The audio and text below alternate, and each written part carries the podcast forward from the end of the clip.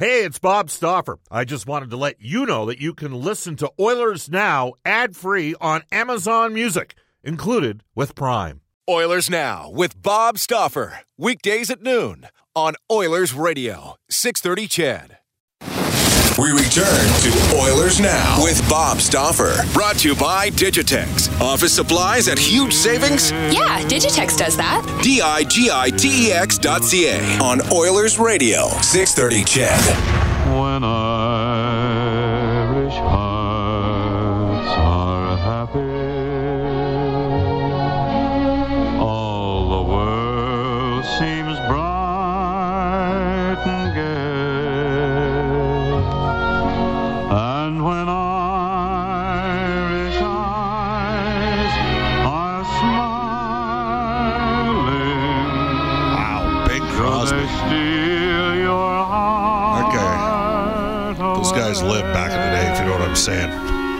Welcome back, everybody. Happy St. Patty's Day. Bob Stauffer with you. We got a game night, the Edmonton Oilers and the Buffalo Sabres. So who better to talk about a matchup between uh, two of the oldest goaltenders in the National Hockey League? In and around the NHL trade deadline with the Buffalo Sabres in town, than a guy who got traded at the trade deadline, played for the Buffalo Sabres, and uh, had one of the gold, oldest uh, goaltending matchups in NHL history on the record. We'd like to welcome back to the show our Oilers Now headliner, brought to you by Wilhauk Beef Jerky. Just might be the best you've ever tasted. Search for Wilhauk, W I L A U K today. We welcome back Dwayne Roloson. Dwayne, it's Bob Stauffer. How you doing? I'm doing great, Bob. How are you? Uh, good, good. You know the team's uh, they're in the hunt. was that you singing earlier? No, that, no, no. Yeah. I might, I might, maybe 11 o'clock tonight. Might be. We'll wait and see. Uh, yeah, there you go. I mean, I did win the La Rock karaoke contest one time back in 2008. Uh, he had all the folks that worked out at Body by Bennett come down, and I, I fluked one off. Uh, but that's only because a couple of the regulars weren't there that night, and everybody else was drunk. You know how that goes. So, uh, Yeah. now were you? Were Yeah. you? Could you ever? Could you ever sing back in the day? nope. I'm monotone. You're I'm monotone and, and tone deaf. So it's just, uh, it's one of those things that you don't want to hear me sing. Not even in the shower. Not even in the shower. All right. Uh, look, tonight we have Mike Smith, who's uh, turning 40 later this year, against the 40 year old Craig Anderson. You played, uh, did you play a 42 or 43? How old were you when you retired? Uh, uh, I forget.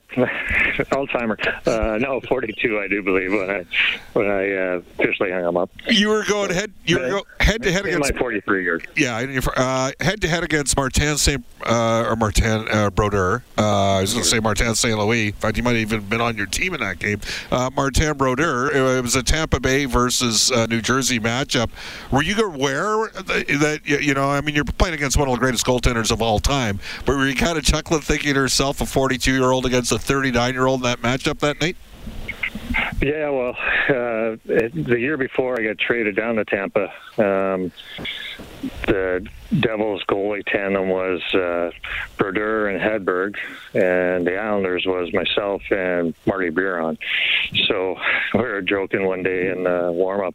It's like, geez, we need some wheelchairs for us, the four of us to get through this game. And you know, then then that night I remember uh, Marty coming up coming up to me in warm up. He's like, geez, we're the oldest. They keep on promoting this on our on our website. We're the oldest tandem going against head to head each other, and it was just like, we're not that old, are we?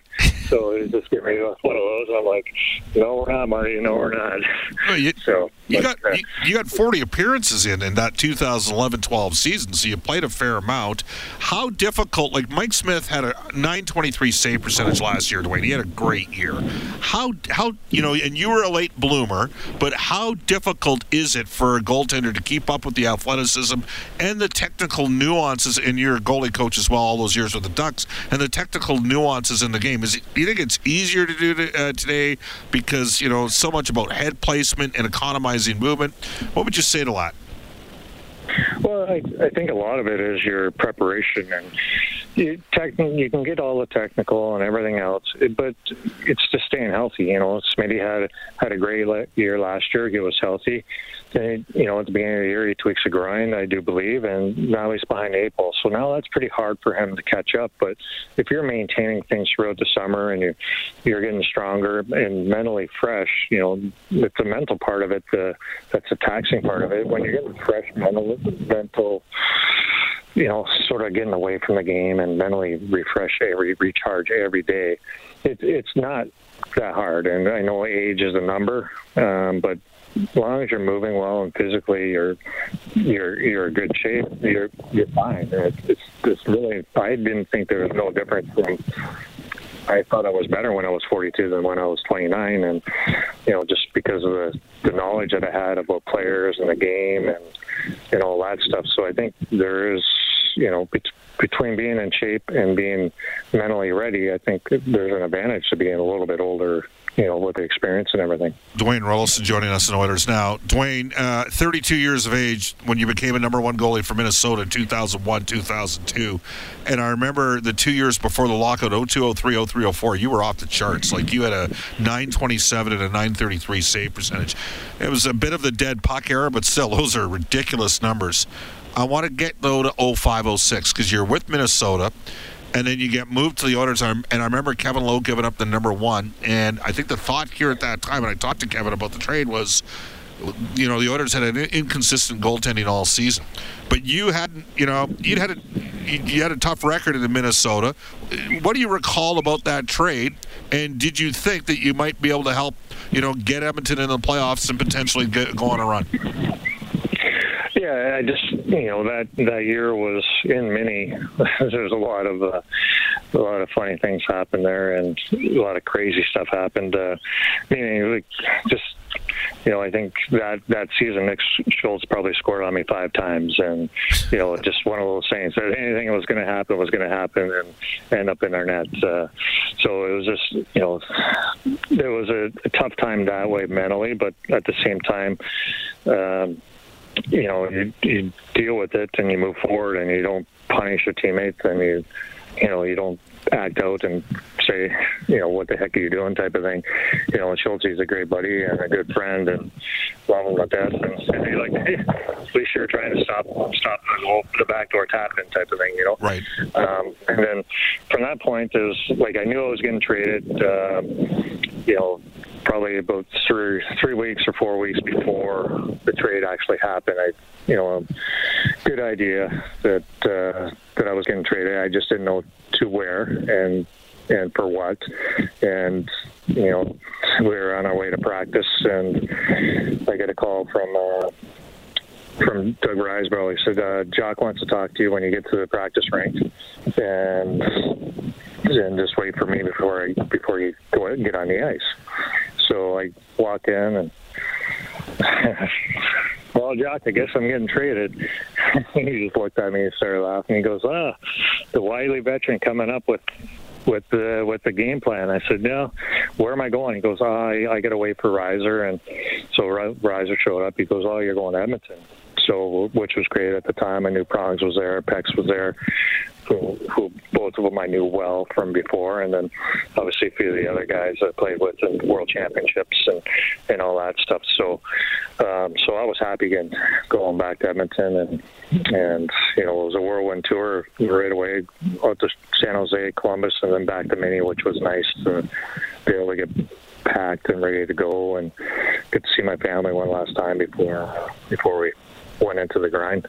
Did you think that the team had the potential? Uh, you know, I think you went eight, seven, and four in your 19 appearances, 19 starts. But did you think that the team had because you know they basically were playing at about an 880 save percentage before you got into town that year during the course of the regular season, and they had, they were a pretty good five on five team. Did you think it was possible you guys could end up going on the run that you could? Yeah, like sitting talking to the prongs and Pex uh, through it all through it all. Um, you know, there's like, yeah, we're, we're a good team, but we're just we lack the confidence. Uh, and I just and I say, what do you mean? It's like, well, it just seems like every night we'll, we'll put up four, but we give up five, and just like every night there's just that one goal that we need need stopped. And you know, for me during regular season, uh, it was a big adjustment coming in there. You know, with Mac T's guys, you wanted those guys to block shots and you know getting the shooting lanes and all that stuff, especially our D. So it was a big adjustment for me coming from Minnesota, where Jacques Lemaire is like, we got a goalie who stops pucks. Just get it, stick on puck, get out of the lane, let them see it, and box out. You know, so it was a big change for me. And then you know, it was a lot of there was a lot of uh, dialogue between myself and Jason Smith and Stevie Staios about you know what do we do, and so we came up with a game plan. And by you know by the end of the year, we had the game plan down of you know what what's going on with shot blocking and and from that point on, it was just like yeah, our D zone was was impeccable. It was just our penalty killing was off the charts. Uh, we just were great in our own zone and we're able to get in and get out fairly quickly, which I think sort of helped the guys have some confidence uh, at the other end of the score. Dwayne Roloson. Dwayne, was there a point during the Detroit series where you guys thought you could beat them? Like, did you need to to win a game, one of the two games in Detroit, or did you feel even before this? I I think you know the story. Robin Brownlee and me were the only media guys in Edmonton that said you guys were going to beat Detroit. I thought you guys were all wrong for them. You know, it's like the scene in Rocky. This guy's all wrong for you. You know, when they're talking to Apollo Creed. This guy's. I I thought you guys were all wrong for Detroit. Like Detroit had some older players. I knew how committed that group was, and they just needed a spark. Um, that said, uh, you know, I remember Speck saying Detroit was going to win in three. He's being a smartass. But was there a, Yeah. was there was there a point where you guys thought, hey, we can win this series? Yeah, I, our main focus was obviously getting into the playoffs and Yep. clinching the second last game of the year was was key. But right before clinching, we played Detroit at home, and you know, mind you, they were sitting a couple guys, but we we played them very close and and strong, and we we sort of figured out their weaknesses their coaching, our coaching staff. You know, obviously with Simmer, Mac, and Charlie, or Simmer, Mac, Charlie, and Billy, they're unbelievable pre-scouts and good teachers and everything else. So, you know, after that game that we did well against them, they they just came up with a game plan. It's like this is what we're doing, boys. We're either going to live and die by this, and it's the way we think we can play them. Which, well, let's sit back a little bit more than normal, um, but be aggressive in the neutral zone, especially in Joe Louis, which is a smaller neutral zone. Um, let them sort of give them a little bit of confidence of moving the puck, getting the neutral zone crowded up, and create turnovers, and which we did. And we we played our system to a T, and we were able to get some timely goals, some couple of fluky goals, and but uh, that's playoff hockey, and you know we played our system and structure to a T, and you know we after game one, I think you know the game before playoffs, and then game one, even though we lost, game one sort of gave us another bit of shot in the arm of saying we can beat these guys. You know, just a little bit more here, a little bit more patience here. We can be, beat them, and sure enough, you know, we, we're able to put it together and come up with a win against them. All right, I want to switch focus a bit. Uh, you, you know, 31 years of age before you became a number one goalie. The Oilers have got a 33-year-old Mikko Koskinen and a 39-year-old Mike Smith. Smith trying to maybe, you know, work his way through some injuries. I'm going to read you the numbers in Koskinen: 22, 9, and 3. That's his one-loss record. 904 save percentage. Uh, in the last 13 starts that he's started, the Oilers are 10 1 and 2. I think he's around 923, 924 save percentage. Is it about the wins? At the end of the day, does that matter? Does the save percentage tell? Because it's interesting what's happened with Koskinen here. You know, there are fans in the offseason, well, they need to move him and get a different goalie. And and unfortunately for Smith, he hasn't been able to get back to the level that he's got. And as the season's gone on, the fans are like, you media were way too hard on Koskinen in the offseason. And, and some of the media were hard. I, I always thought Mikko's a good 1B goalie. But ultimately, for a goalie, Dwayne, is it just about the W's?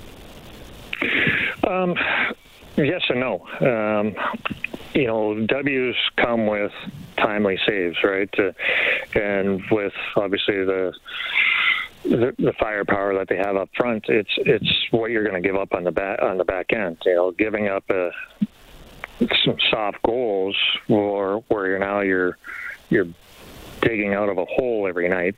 You know that that's tough. You know, making the saves that you have to make, just the routine saves.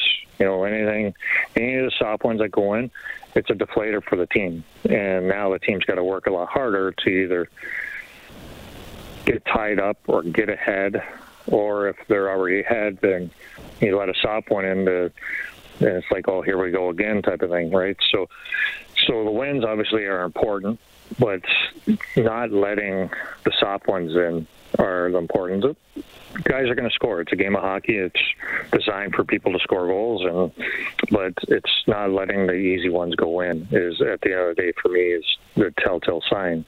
Um, you could have you could have eight shots and give up two goals. As long as they're backdoor tap ins, you really can't go wrong. But if they're two shots from the outside, now now I have an issue with that save percentage. So, you know, so and, and plus different buildings, different people counting shots Yes. and all that stuff, uh, you know, makes a big difference in in in stats and, as well. And you get pulled, and that that musters around with stats and all that stuff. So, you know, you gotta you gotta look at it from a bigger picture. What what's he giving up? What's what's a team giving up? What are what are the saves that he should have had? You know, versus the ones that he's taking away that he shouldn't.